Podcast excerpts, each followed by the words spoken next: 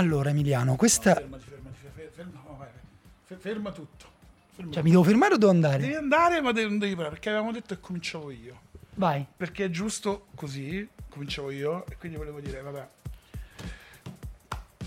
a te non ti fa ridere mai quello scatto che c'è quando cominciamo a parlare normale e poi dobbiamo presentare il podcast e improvvisamente tipo la voce si imposta un pochino? Cioè ho capito che io tendo a fare questa cosa, no? E tipo gruppo d'aiuto ti volevo dire, cazzo, mo stiamo parlando, improvvisamente faccio tipo... amiche e amici, ma soprattutto amico, bentornati a PVC, brutta così, no? No, allora, è vero che io ho sempre pensato, ma a che serve dire questo è PVC puntata numero 7 se c'è scritto sopra? Però è vero pure che se no che fai? Allora proprio non c'è filtro tra la vita e i podcast. E infatti... Life imitated in podcast, podcast imitated in life. Esatto, infatti ho detto comincio io, così dico che è la puntata 7 ma l'hai detto tu. E il fatto è comunque c'è una grande novità in questa... afosa giornata di fine luglio in cui Roma comunque ha reagito molto lentamente, diciamo, agli stimoli che il mese dà alla sua cittadinanza. Nel senso non so di quali stimoli parli, a parte quello di buttarsi dalla finestra. Esatto, nel senso che fa caldo, non c'è nessuno, okay, in giro, ci sono un sacco di negozi, farmacie, la farmacia è chiusa sotto casa nostra. Noi non abitiamo insieme, ma siamo vicini, quindi abbiamo la stessa farmacia. Diciamo. No, io vado in un'altra farmacia. In realtà pure... Perché una volta quella farmacia, non diciamo quale, sì, però mi ha venduto un medicinale scaduto. Cavolo, questa è una brutta cosa. Io invece spesso vado lì oppure ne vado a un'altra che è più vicina al mio ufficio. Quindi... esatto, quella più vicina al nostro ufficio. Io vado lì, sono simpaticissimi, sono sempre aperti, tra l'altro pure sì, quello è incredibile, quelli sono sempre aperti. E non so perché sia finita a parlare di farmacia. Io volevo dire che c'è una grande novità in questa puntata. Qual è questa novità? Tra l'altro? La novità... Ah, non siamo a casa mia, è vero, cioè, è vero. Non siamo nel mio salotto, ma siamo nel tuo salotto, dove c'è più spazio, devo dire, altrettanta tanta roba, che viene a me mi dice pieno di roba, poi anche qua è pieno di libri, pieno di tutto, però c'è anche un cane. C'è anche un cane, sì, che forse abbaierà, perché tra l'altro, come dire, è parte dei podcast di Fenomeno Easy che abbaia, quindi insomma, cane tra l'altro appunto si chiama Easy, lo possiamo svelare, un podcast di musica in onore di Easy Eye, okay, quindi come dire, legata anche lei alla musica e c'ha il nome da rapper, poi prima o poi farà uscire il suo primo disco, insomma. Oppure si metterà a spacciare nel quartiere, che comunque è una cosa che... Quello già lo fa, lo fa, non ti dico cosa spaccia, ma... Così si arrotonda. Senti, l'attività familiare. Invece io ho pensato, tu mi hai sorpreso, io ho pensato di sorprenderti a te con una domanda a trabocchetto, perché l'altro giorno, ormai passato parecchio tempo, però sono andato a prendere mia figlia a scuola, uno degli ultimi giorni, e mentre l'aspettavo camminavo per questo parco, Villa Borghese, al centro di Roma. Questo parchetto piccolo. Perché vuoi fare tipo quello di non siamo romanocentrici, che ne sa la gente, esatto, pizzichettone. Che Villa Borghese però, è... Secondo me, insomma, lo sanno un po' tutti. E c'era la cosa da romano tipico, tutti conoscono Roma. Caput Mundi. Perché è vero che si viene a Roma a un posto dove magari vai, sì, è l'unico spazio. Vabbè, c'era questo tizio che faceva musica acustica con la chitarra, tra l'altro magari qualcuno di voi lo conosce, ma era incredibile, era giovane ma non giovanissimo, faceva tutte cover indie, cioè a un certo punto ha fatto Mica Pinson, che comunque strano, che è una scelta coraggiosa perché vuol dire che forse tirerà su pochi soldi poi. No, poi tra l'altro si era messo in un posto dove la gente poteva solo passare, cioè io volevo sentirlo, mi sono dovuto mettere dietro un po' nascosto perché davanti c'era solo persone che camminavano, okay, proprio lungo la strada. Comunque a un certo punto ha fatto una canzone bellissima, dice oddio questa la conosco, che cazzo è? Insomma sono stato proprio contento poi di riconoscere che erano i Talking Heads, Road to Nowhere, dall'album Little Creatures, e ho pensato proprio ma che bello che l'ho sentita in una versione acustica, perché come dire,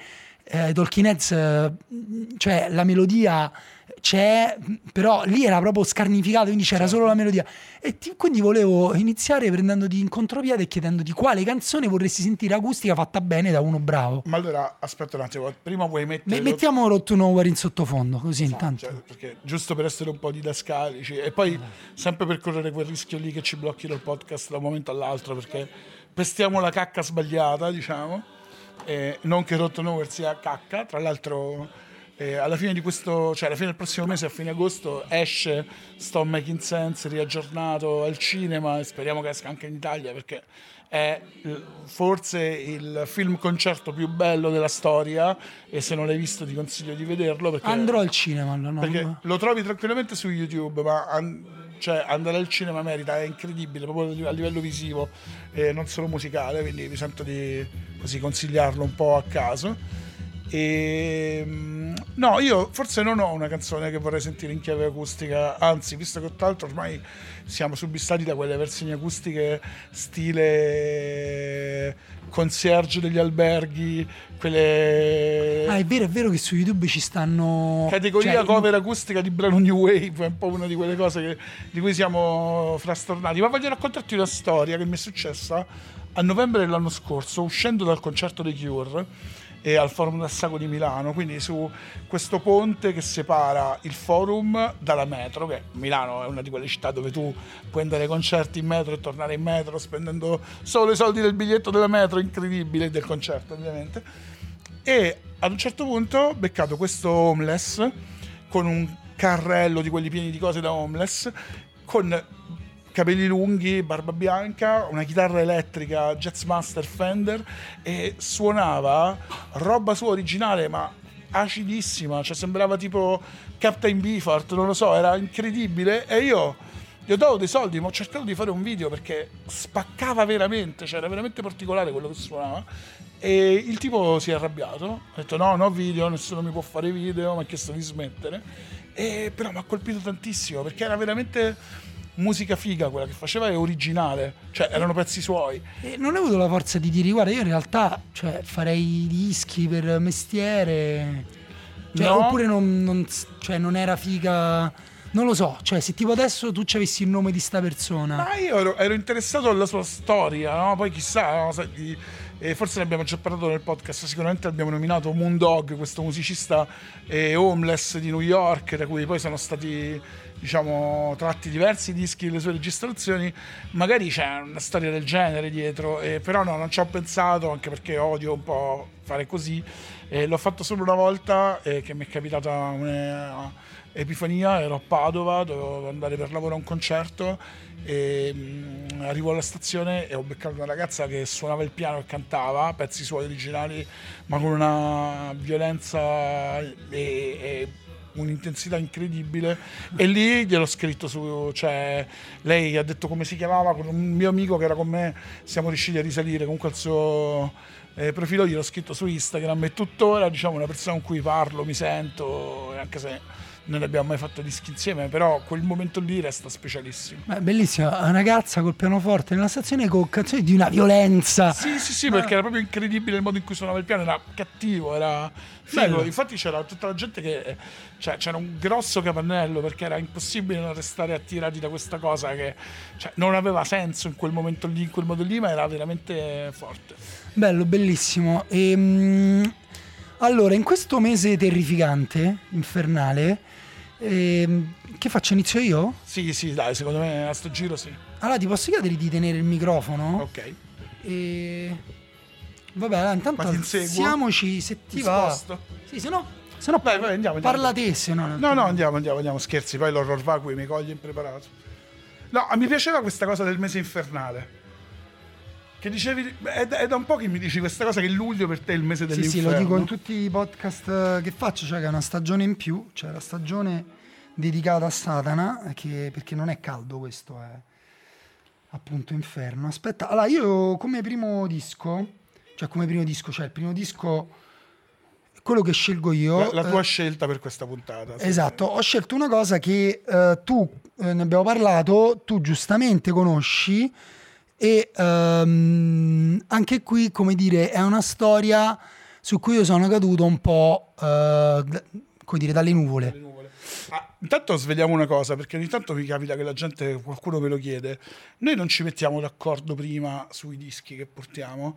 Capita che magari ce lo diciamo tipo poche ore prima, sì, tipo ma te che porti? Esatto, ma senza prepararsi, oppure che lo scopriamo tipo in diretta.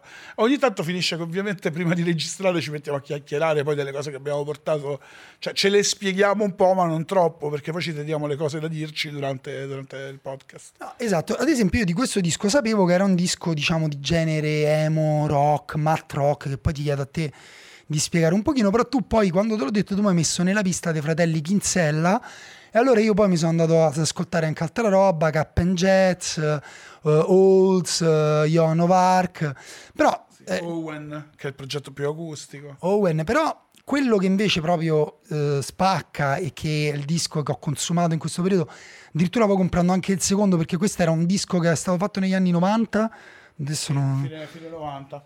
Non vorrei dirti una cavolata perché adesso ce lo dobbiamo cercare l'anno, perché secondo me usciamo male da questa cosa. Sì, vediamo se sta qua. No, vabbè, ma lo cerchiamo su internet. Comunque hanno fatto questo primo disco. Io metto play intanto. No, hanno fatto questo primo disco negli anni 90 e poi ci hanno messo tantissimo. Non vorrei dirti una cavolata perché io stavo per dire 1998, ma perché per me l'anno d'oro dell'emo, cioè di questo tipo di emo, diciamo l'emo, ci sono varie fasi di quel movimento, il suono è cambiato un po', ma l'anno d'oro per me è il 1998, che è l'anno in cui sono usciti alcuni proprio dei capisaldi di quel genere lì, e non so perché associavo questo disco al 98, ma adesso in tempo reale cerco di capire quando è uscito. Tu cercavi, intanto il disco è American Football degli American Football, che è rimasto per lungo tempo l'unico disco degli American Football del 99, che non è tra l'altro dei fratelli Kinsella, ma di solo uno dei due. Sì, esatto. Spesso in realtà i progetti sono di solo uno di due, mi pare Mike Kinsella, se non... non vorrei dire, per me fino a 2 giorni fa non esistevano, quindi. Però sono... No, credo Mike, perché gli altri progetti invece credo siano più del fratello Tim. Comunque è un disco su cui sono capitato completamente per caso, che ho sentito senza pregiudizi. Poi dopo ho scoperto questa cosa dell'emo. Io sinceramente l'emo è un genere che non saprei né definire né riconoscere, cioè questo per me è indie rock, mi sembra. Ma l'emo è una filiazione dell'indie rock, assolutamente, diciamo che è indie rock e... un po' punk ibridato con l'hardcore, con il post hardcore, quindi le robe che poi sono magari le robe che siamo abituati ad associare più al post-rock, penso alle cose tipo Forcarnation, Slint, tutta roba che nasce dall'hardcore. L'insieme tra le due cose crea questa strana miscela di indie che chiamiamo... Veniva chiamato emo perché i testi principalmente parlavano di relazioni interpersonali. Questo che dei testi l'avevo capito. Cioè, infatti, devo dire, è un disco... Comunque Mike Kinsella, È un disco che a me piace... perché mi ricorda un po' quando ero ragazzo, anche se è un disco che non ho mai sentito da ragazzo, cioè, capito, c'ha questo potere qua evocativo. Io ti capisco, perché invece è un disco che io ho sentito quando ero ragazzo, perché come, vabbè, l'abbiamo detto più volte, ma io ero molto dentro questo tipo di indie in realtà, e loro erano diciamo imparentati di altri gruppi che mi piacevano. Tra l'altro all'epoca, diciamo, la band dei fratelli Kinsella di cui si parlava veramente tanto erano i Genovark, primi 2000 così, e American Football, forse perché per tanti anni è stato un episodio diciamo unico, era proprio un disco di ultraculto, come era un disco di ultraculto quello dei Captain Jazz, che per me è uno degli album più belli di quella stagione dell'indie, che è molto più punk, l'ho sentito, quello mi è piaciuto tanto, è molto più punk e credo fossero anche molto più giovani loro. E mentre metti la terza traccia, che il pezzo volevo far sentire io in realtà era Honestly, perché dopo un minuto, quindi puoi pure metterla un po' dopo un pochino la terza traccia. Ti dico come l'ho scoperto io, perché è una cosa assurda, in una trasmissione di jazz su Radio Onda Rossa, tra l'altro, che si sente male anche dalla macchina, però la sento solo in macchina. Però c'è questa trasmissione e mi sentivo sempre il venerdì dopo essermi allenato, prima di andare a prendere mia figlia, tra l'altro poco prima di aver sentito probabilmente il tizio che suonava, comunque giorni diversi, però mettete tutto nello stesso giorno.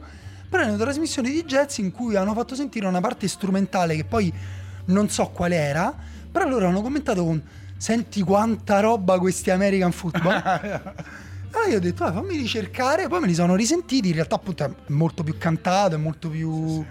Però c'è una parte strumentale ricercata, mia. Beh, certo, assolutamente, roba super suonata in un modo molto particolare, appunto molto caratteristico.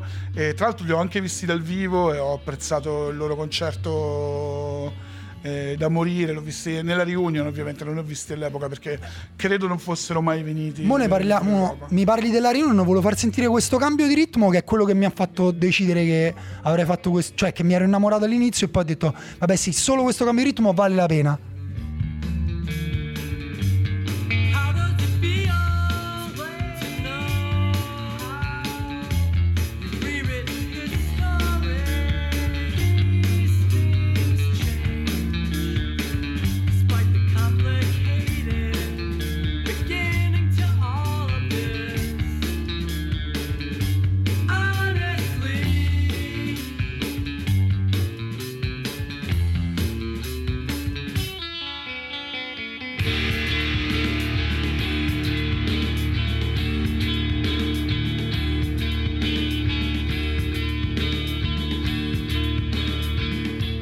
Per un attimo pensavo che ero andato troppo in anticipo, invece è arrivato un po' dopo di quello che mi aspettavo, però questo è cambiato e da qui poi partono 6 minuti strumentali così. Sì, esatto. E, vabbè, questo è un disco secondo me assolutamente incredibile, se sei entrato in questo trip e vuoi scoprire altre cose, ti consiglio, c'è tanta roba secondo me in cui puoi perderti, ti consiglio i Mineral e anche loro autori di un album che è diventato un culto totale. Ma come si chiama? Mi fai le domande, lo cerco. Perché io non mi ricordo mai le cose, le so, ma non mi ricordo mai i titoli. Però Mineral, il disco okay, quello, okay. Te lo dico, anzi farò una cosa ancora più bella e vintage, ti presto il CD. Ah, che perché bello. Vedi, una cosa che diciamo spesso, siccome come ti dicevo prima io questa scena l'ho vissuta in tempo reale e l'ho vissuta nel periodo in cui proprio i vinili non si compravano più, quindi tutta questa musica qui, gli American Football, Cap'n Jazz, Mineral, Get Up Kids, è tutta roba che io ho in CD e non ho in vinile. Fighissimo. E tra l'altro io ho cercato il CD dei Cap'n Jazz perché pure lì è una storia che, se ho capito bene, è uscito anni dopo, esatto. Erano uscite solo delle tracce. Invece no, allora questo disco appunto è del 98, poi loro fanno una reunion nel 2000, Il disco dei Mineral si chiama The Power of Failing, cioè, ok, adesso, bellissimo. Bisogna sempre essere precisi. Sì. Me lo cerco. Cioè. A me, devo dire, piace molto anche il secondo disco degli American Football, in cui c'è una stranissima voce femminile, sì. Quando la senti, però c'ha delle canzoni proprio pure lì che dopo un po' dici vabbè, mi piace no, pure questo. Ha voglia, secondo me è un bellissimo disco anche quello. Ovviamente c'è sempre, no, la storicizzazione di certa musica e magari, come appunto stavo dicendo prima, ci sono percorsi storici per cui queste sonorità erano, non dico in voga, ma legati a una scena precisa, a un momento preciso, quindi poi quando questi gruppi ritornano e fanno delle cose nuove è sempre strano l'effetto, perché prima erano parte di una collettività e ora magari sono soli, però bello interessante. Ma, mi spieghi in poche parole in cosa consiste il genere musicale emo, non la cultura emo, sarebbe magari più complicato, ma è quello che dicevo prima più o meno, poi di fatto perché i testi sono emotivi, d'amore. Emo viene da emo core, quindi è la versione diciamo mielosa del punk rock o dell'hardcore, e poi in realtà si tratta più di un discorso di attitudine, perché magari sono band che nascono dagli stessi circuiti DIY dell'hardcore, con sonorità più morbide e testi appunto più personali, più legati ai rapporti interpersonali, quindi non incazzati, non aggressivi. E invece il mat rock invece è quella tipologia di rock, comunque si toccano i due generi tantissimo, e che viene definito così perché magari nelle evoluzioni strumentali, negli stacchi, c'è una certa squadratezza sonora che può sembrare simile alla geometria e quindi anche alla matematica. Vabbè, Matt Rock poi per me per eccellenza, forse il gruppo più importante sono gli Shellac, e se senti il modo in cui è suonata la batteria, vabbè, poi in realtà ce ne sono tanti altri, Don Caballero, Storm and Stress, cioè pure lì potremmo continuare per ore. fare una playlist solo di questa roba. Sì, l'ho detto, io sono caduto dall'onore, però ho capito di essere capitato su un pianeta intero. Sì, è capitato assolutamente su un pianeta intero, è un pianeta veramente ricco. Però appunto per me gli Shellac di Steve Albini, Bob Weston e Todd Trainer sono la cosa più figa mai fatta in termini di math rock, e poi loro sono, cioè, sono tipo il Black Sabbath del math rock, mi viene di definirli così, cioè sono assolutamente molto particolari e personali. Però se non ti sei mai intrippato con gli Shellac, te lo consiglio. Gli Shellac li ho sentiti, cioè in quegli anni sempre in cui erano un po', sembravano un gruppo romano, ok, come Karate, cioè comunque a Roma credo che abbiano suonato tanto, certo. Però appunto pure lì non mi sono mai concentrato, quindi magari mi... Secondo me ci sono... Come Shellac, Fugazi e Karate erano i tre gruppi che tipo mi sembravano di conoscere, no? Come sì, fossero gruppi di scuola mia. Tra l'altro i Fugazi sono considerati, anche se appunto sono molto più punk rock poi, ma sono considerati tra gli inventori e i numi tutelari un po' dell'emo per me, ma è una roba che in realtà ho letto, scritta da Rossano Lomele in un numero di Rumore di più di 25 anni fa, il disco che forse il disco che ha inventato l'emo in maniera inconsapevole è questo disco degli Asker Du, che si chiama Warehouse Songs and Stories, che è il loro ultimo album, o forse il penultimo, non mi ricordo, ma che è l'ultimo album major dell'87, ed è un disco in cui Grant Hart e Bob Mould parlano molto dei fatti loro, dell'essere dell'età adulta che arriva, di quando ti stacchi dagli amici, e quello secondo me è il primo disco emo della storia della musica. In realtà secondo Rossano Lomele, e quando lo scrisse io mi ricordo che lo beccai ad un meeting dell'etichetta indipendente, ho detto non sono d'accordo, non è un disco emo, invece mi ha convinto e adesso lo dico. Chi è Rossano Lomele? Rossano Lomele è direttore di Rumore, adesso, all'epoca non era direttore di Rumore, batterista di Perturbazione, ma è anche scrittore, ha pubblicato un bel libro per Minimum Fax proprio dedicato allo scrivere di musica, ed è un scrittore oltre che un bravo batterista. Parlare con Emiliano ovviamente è una cosa che poi ti dici vabbè adesso vado a chiudermi un attimo in camera per un paio d'ore e recupero, mi approfondisco un po' di nomi. No, è bellissimo, questa era una musica quindi che te sentivi invece tipo all'università. Sì, è come parlavamo prima del discorso dei Karate, poi io magari stavo più su altre cose, cioè... No, io pure non, cioè, la sentivo intorno a me, però pure i Karate, te l'ho detto, poi ci sono dovuto tornare dopo. No, io ero proprio immerso in questa cosa qua, ovviamente avevo le mie preferenze che erano più sul mondo, diciamo, post Sonic Youth, quindi Pavement, quella roba lì, però queste cose le seguivo tutte. Vabbè, i Fugazi li ho visti, ci ho visti dal vivo tantissimi di questi gruppi nei momenti in cui andavo a vedere, bisognava vederli. Sì. Gli American Football, appunto come dicevo, li ho visti dopo nella reunion, ma mi è capitato di vedere i fratelli Kinsella insieme o separati in altri progetti nel corso degli anni.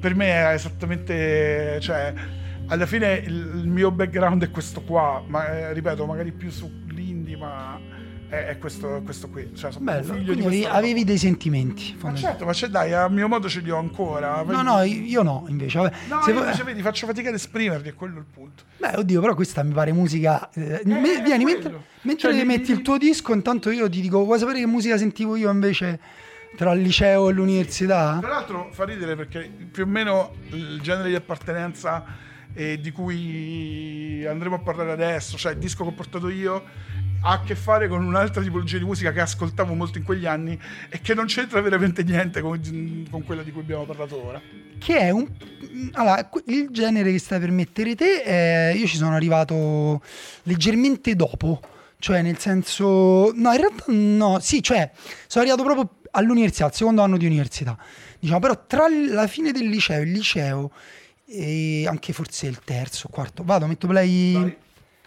E sentivo solo musica molto arrabbiata e depressa, quindi sentivo proprio heavy metal tipo i Korn, quella roba là. L'avresti mai detto? Sì. Perché secondo me ci siamo passati più o meno tutti, anch'io non sono mai stato uno intrippato con la roba new metal, però i dischi dei Korn, i primi 3 dei Korn li ho comprati anch'io proprio quando sono usciti. Ammetto di aver comprato anche un disco dei Limp Bizkit per disfunzioni musicali. Più di uno. Io solo quale hai comprato? Primo, ho pagato un sacco di soldi, mi ricordo di quello con la cover di Boy George. Sì, esatto, di George Michael. però non c'entra niente con il tipo di musica che ho portato, che va proprio da un'altra parte. E io questo genere ho saccheggiato la disfunzioni. Vedi? E parliamo un po' di quella branca dell'elettronica che veniva chiamata Intelligence Dance Music, che è stata una definizione forse un po' stretta, però parliamo di tutta quella roba, diciamo, figlia di Aphex Twin, Birds of Canada, la scuola Warp e non solo. Un'altra cosa che a Roma girava moltissimo nei club, nei festival, nei locali, quindi se hai fatto l'università a Roma sei passato attraverso quelle cose lì. E il disco in questione però non è un disco che arriva da Sheffield, dall'Inghilterra, ma è un disco che arriva da Ivrea. E qua faccio un po' di backstory che è importante, che c'è un po' di conflitto di interessi, lo devo, certo, c'è un po' di conflitto di interessi, lo devo ammettere, quindi lo dico. Questo disco, che è uscito, diciamo, a fine giugno, per l'etichetta che si chiama Vrea Tronic, che è un collettivo fondato da DJ e produttori di Ivrea, che sono Marco Foresta, Enea Pascal. Tra i fondatori c'era, ora non c'è più, ha lasciato insomma l'etichetta Splendore, e Cosmo, quindi tutte persone con cui io ho contatti lavorativi e vicinanze, diciamo, amicali e non solo. Il disco in questione che ho portato è un disco assurdo, perché il progetto si chiama Hawaii Otto and Friends, ma in realtà è una persona sola, che è Jean-Pierre Quindemi, meglio noto anche come Beach Volley, che è uno poi dei musicisti live di Marco, di Cosmo. Però insomma la cosa veramente strana per cui ho portato questo disco è perché io ho passato veramente un sacco di tempo ad ascoltarlo durante l'ultimo mese, e non è un disco estivo per niente, però secondo me è un disco che si colloca bene in certe serate estive, e c'è una storia abbastanza particolare. Intanto fa parte di una Vrea Tronic è un'etichetta dedicata al mondo della musica elettronica, più da ballare, più clubbing, però ha inaugurato una serie 2 anni fa che si chiamava Nuova Sauna Possibile, di dischi di musica sperimentale, ambient. Lì hanno pubblicato il disco ambient di Cosmo che si chiama Fermarsi, e ovviamente lo dico io, non ci crederà nessuno, ma è molto bello. Paesaggi di Fabio, che è un capolavoro di Marco Foresta, il disco di Enrico Ascoli, e che adesso hanno fatto una nuova serie di 3 uscite, e in questa serie c'è appunto Archivi 1999-2021 di Hawaii Otto and Friends, che è uno dei tantissimi alias che Pierre usava per produrre musica e pubblicarla sotto varie etichette, o addirittura non pubblicarla, in quest'arco temporale molto lungo. La storia di Pierre è interessante perché lui viene dai Dream 2, era il fondatore dei Dream 2, cioè il gruppo da cui esce anche Cosmo. Lui era chitarrista e autore principale delle canzoni, e poi improvvisamente decide di mollare la chitarra, perché testuale, poi Pierre è una persona molto timida, che parla molto poco, ma ogni parola è una sentenza, perché ha capito che la chitarra lo annoiava, e comincia ad appassionarsi al mondo dei synth, ma non come ce ne possiamo appassionare io e te, cioè lui è un mezzo ingegnere, e comincia a costruirsi synth modulari, oscillatori, cose, a sperimentare proprio con la produzione di materiale proprio, esatto, cioè di circuiti, gli strumenti, sì, si costruiva gli strumenti e sperimentava. Frutto di queste sperimentazioni è raccolto in questa serie di archivi. Se ci vogliamo avvicinare ad ascoltare un po' il sound. Sì.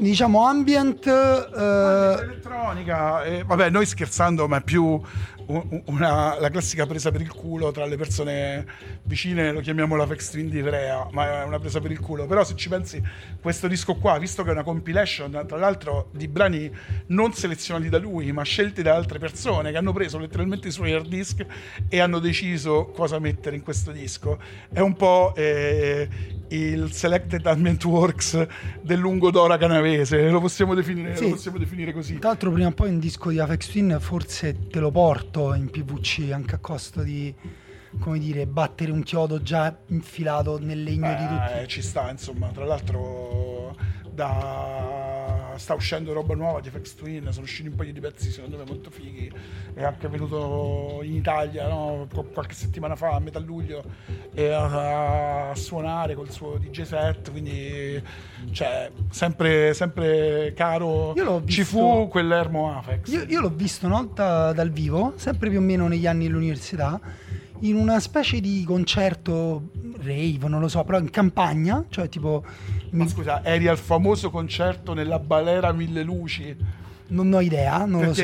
Uno dei concerti più dove c'ero anch'io, diciamo mitici, di Aphex Twin a Roma, non ricordo l'anno. C'erano anche i fratelli d'Arcangelo. Sì, come sempre. Questo concerto era era una serata della Reflex. Sì, esatto. Forse sì. In una balera sull'Aurelia.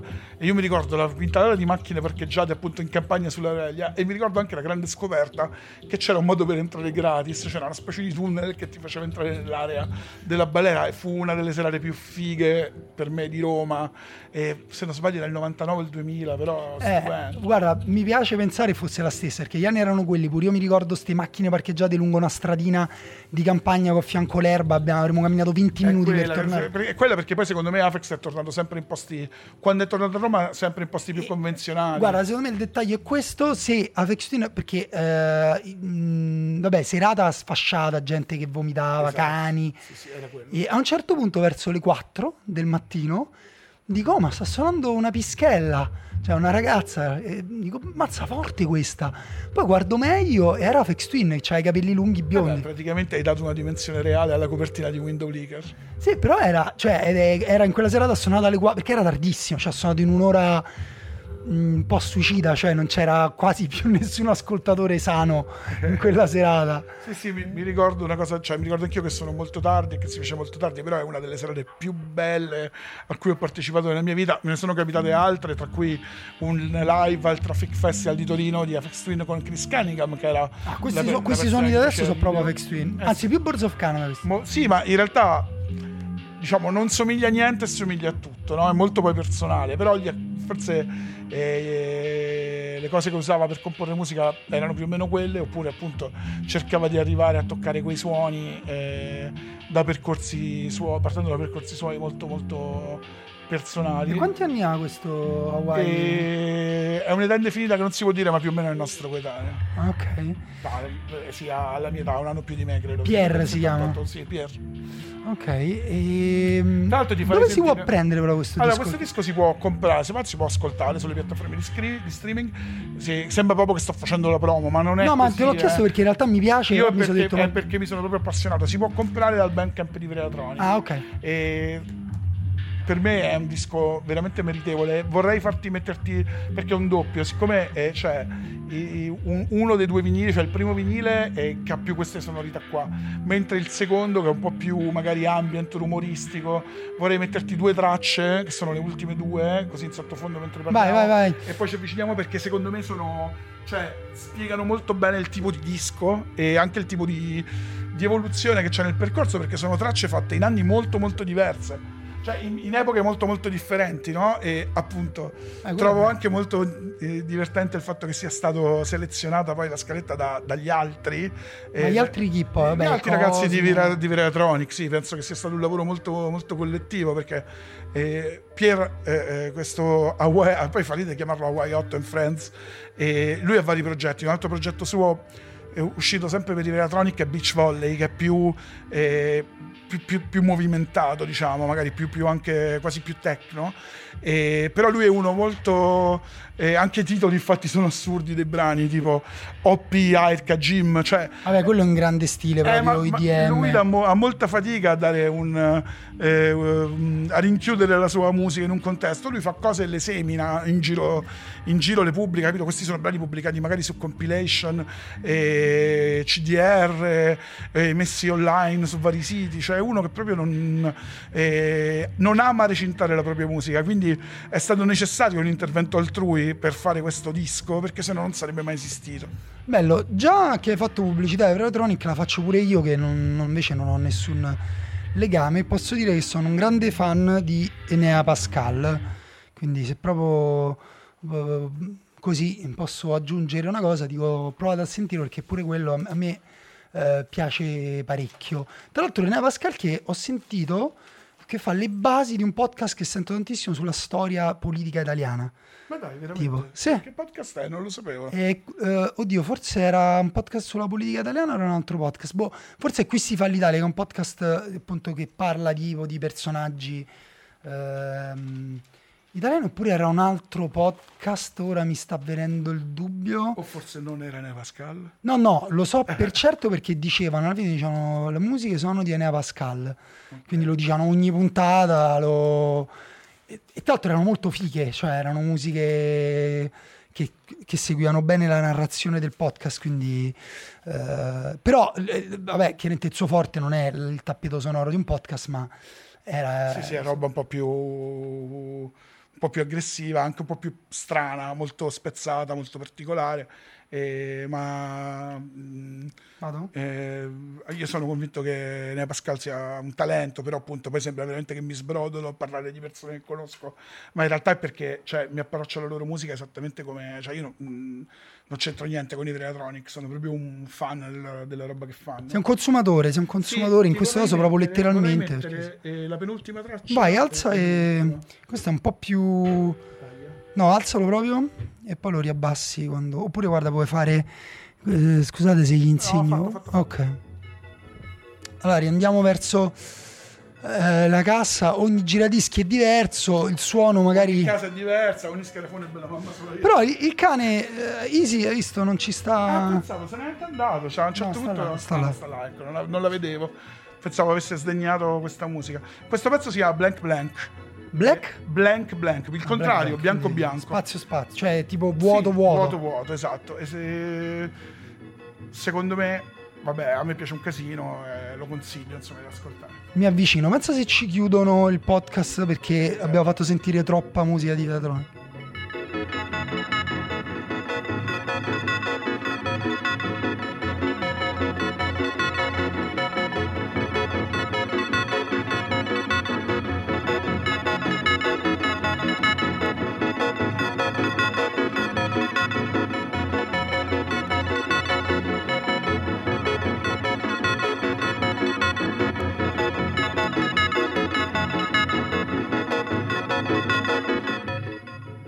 Un collegamento con la puntata scorsa del mese scorso, quando abbiamo sentito jazz, cioè secondo me il jazz e l'ambient sono collegati al fatto che è musica che devi sentire lasciandoti un po' andare, cioè nel senso, mentre appunto gli American Football per esempio parlano le tue emozioni in maniera diretta, cioè sono... non più aggressivi, però più presenti, cioè hanno una forma più... Questa è musica secondo me che puoi sentire in più tempo, innanzitutto, cioè difficilmente sentirai una di queste tracce e dirai ma è entrata nella testa, la devo risentire, oddio, può capitare, eh? Può capitare, infatti, anche col jazz può capitare. Però è musica soprattutto che dopo un po', cioè, ti deve entrare proprio nelle ossa. Allora, secondo me è interessante quello che stai dicendo, e il fatto è che è musica che anche entrambi, sia il jazz sia l'elettronica in un certo tipo, viene un po' composta lasciandoti andare, no? Perché spesso si parla di improvvisazioni o comunque di un canone di partenza che nel caso di certa elettronica è un suono e poi lo sviluppo segue magari percorsi che sono tortuosi anche per chi compone la musica e la produce in quel momento, cioè sai che magari arriverai da un punto A a un punto B, ma non sai come ci arriverai, no? Il viaggio e tutto quello che sta in mezzo è una sorpresa. Aphex Twin diceva di aver fatto i primi dischi praticamente dormendo.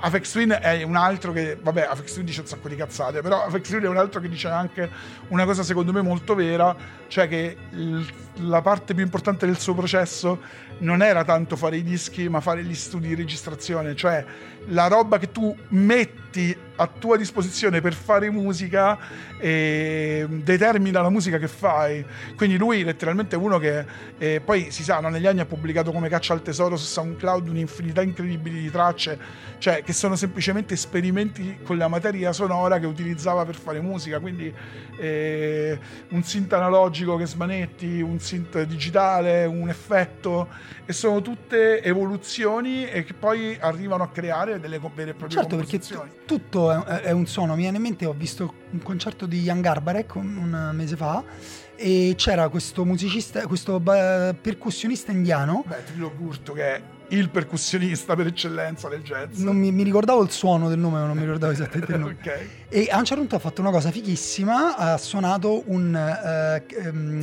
oddio, come si chiama? Un secchiello del ghiaccio, okay, con dentro dell'acqua, okay, infilandoci un gong, infilandoci altre cose e poi mescolando la percussione su quello con una percussione, cioè con una mano sbatteva con il coso del gong sul secchiello e con l'altra mano un'altra cosa, c'erano questi due ritmi e era fantastico. Lui era circondato da questi oggetti che prendeva e ognuno faceva fare un rumore, poi faceva anche i rumori con la sua bocca, era cioè una libertà espressiva che dici: ah, ok, quindi questo significa essere artisti, cioè non saper suonare quello strumento nei canoni, nelle cose, ma saper usare qualsiasi cosa fondamentalmente per suonare la tua musica.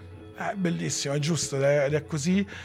Io sono ancora più attratto da quando questo avviene appunto con la musica generata attraverso strumenti, diciamo, elettronici. Se ci pensi, i synth modulari sono già di per sé delle strane scatole magiche tendenti a infinito, perché tu puoi muovere le patch, spostare i cavi da un modulo all'altro e creare dei suoni potenzialmente sempre nuovi, sempre diversi, sempre inaspettati, e quella idea di incompiuta, no? È la cosa che poi secondo me rende la musica fatta così molto affascinante. Un altro musicista italiano brevissimo che fa dischi più o meno di questo genere è Alessandro Cortini, che suona anche con i Nine Inch Nails, e lui ha fatto dei dischi pazzeschi.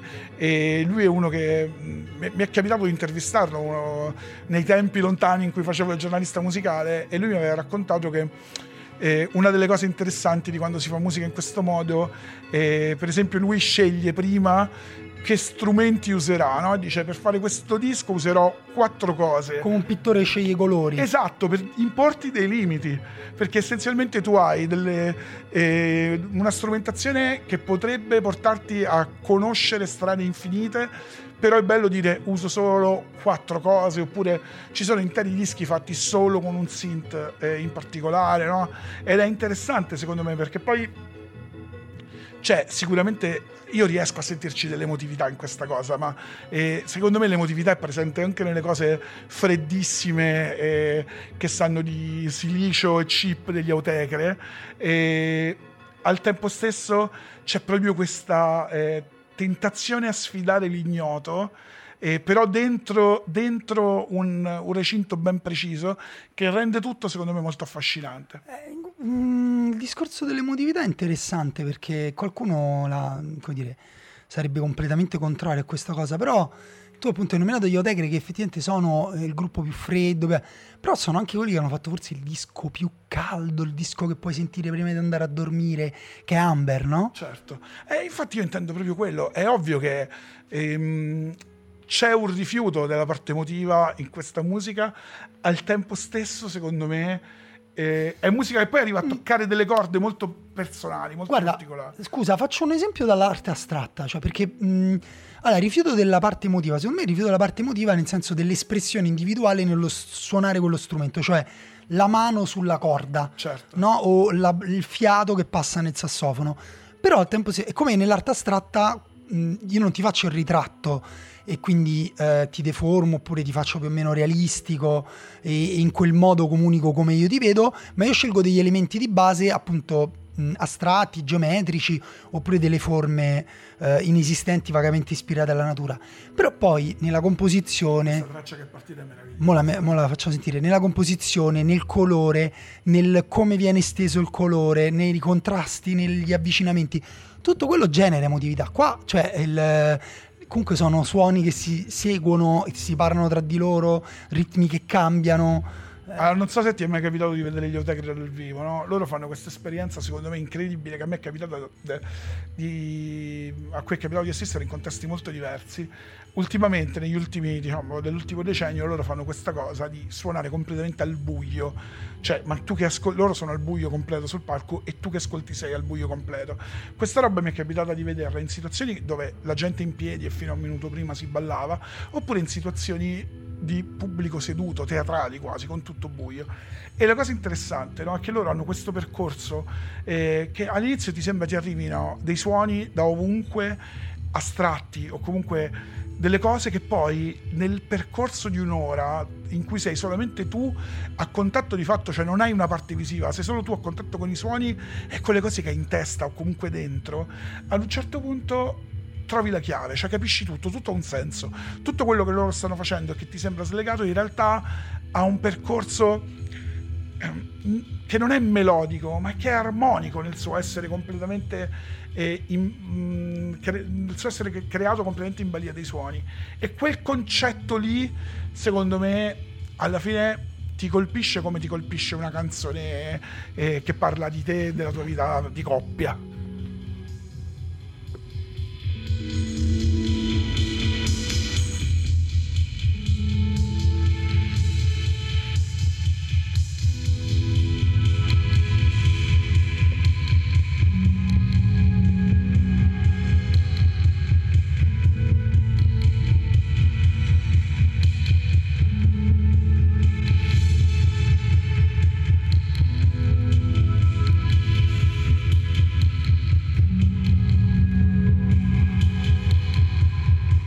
Questa l'avrei fatta sentire tutta, ma è super emotiva. È super emotiva, ma poi pensaci, infatti ti volevo dire, guarda, forse abbiamo trovato proprio la sigla finale di questa puntata, perché è proprio bello finire così, no? Siamo arrivati alla fine, abbiamo detto tutto quello che c'era da dire, o anche no. E ci rivediamo a settembre. Eh sì, ci rivediamo a settembre, sperando faccia meno caldo.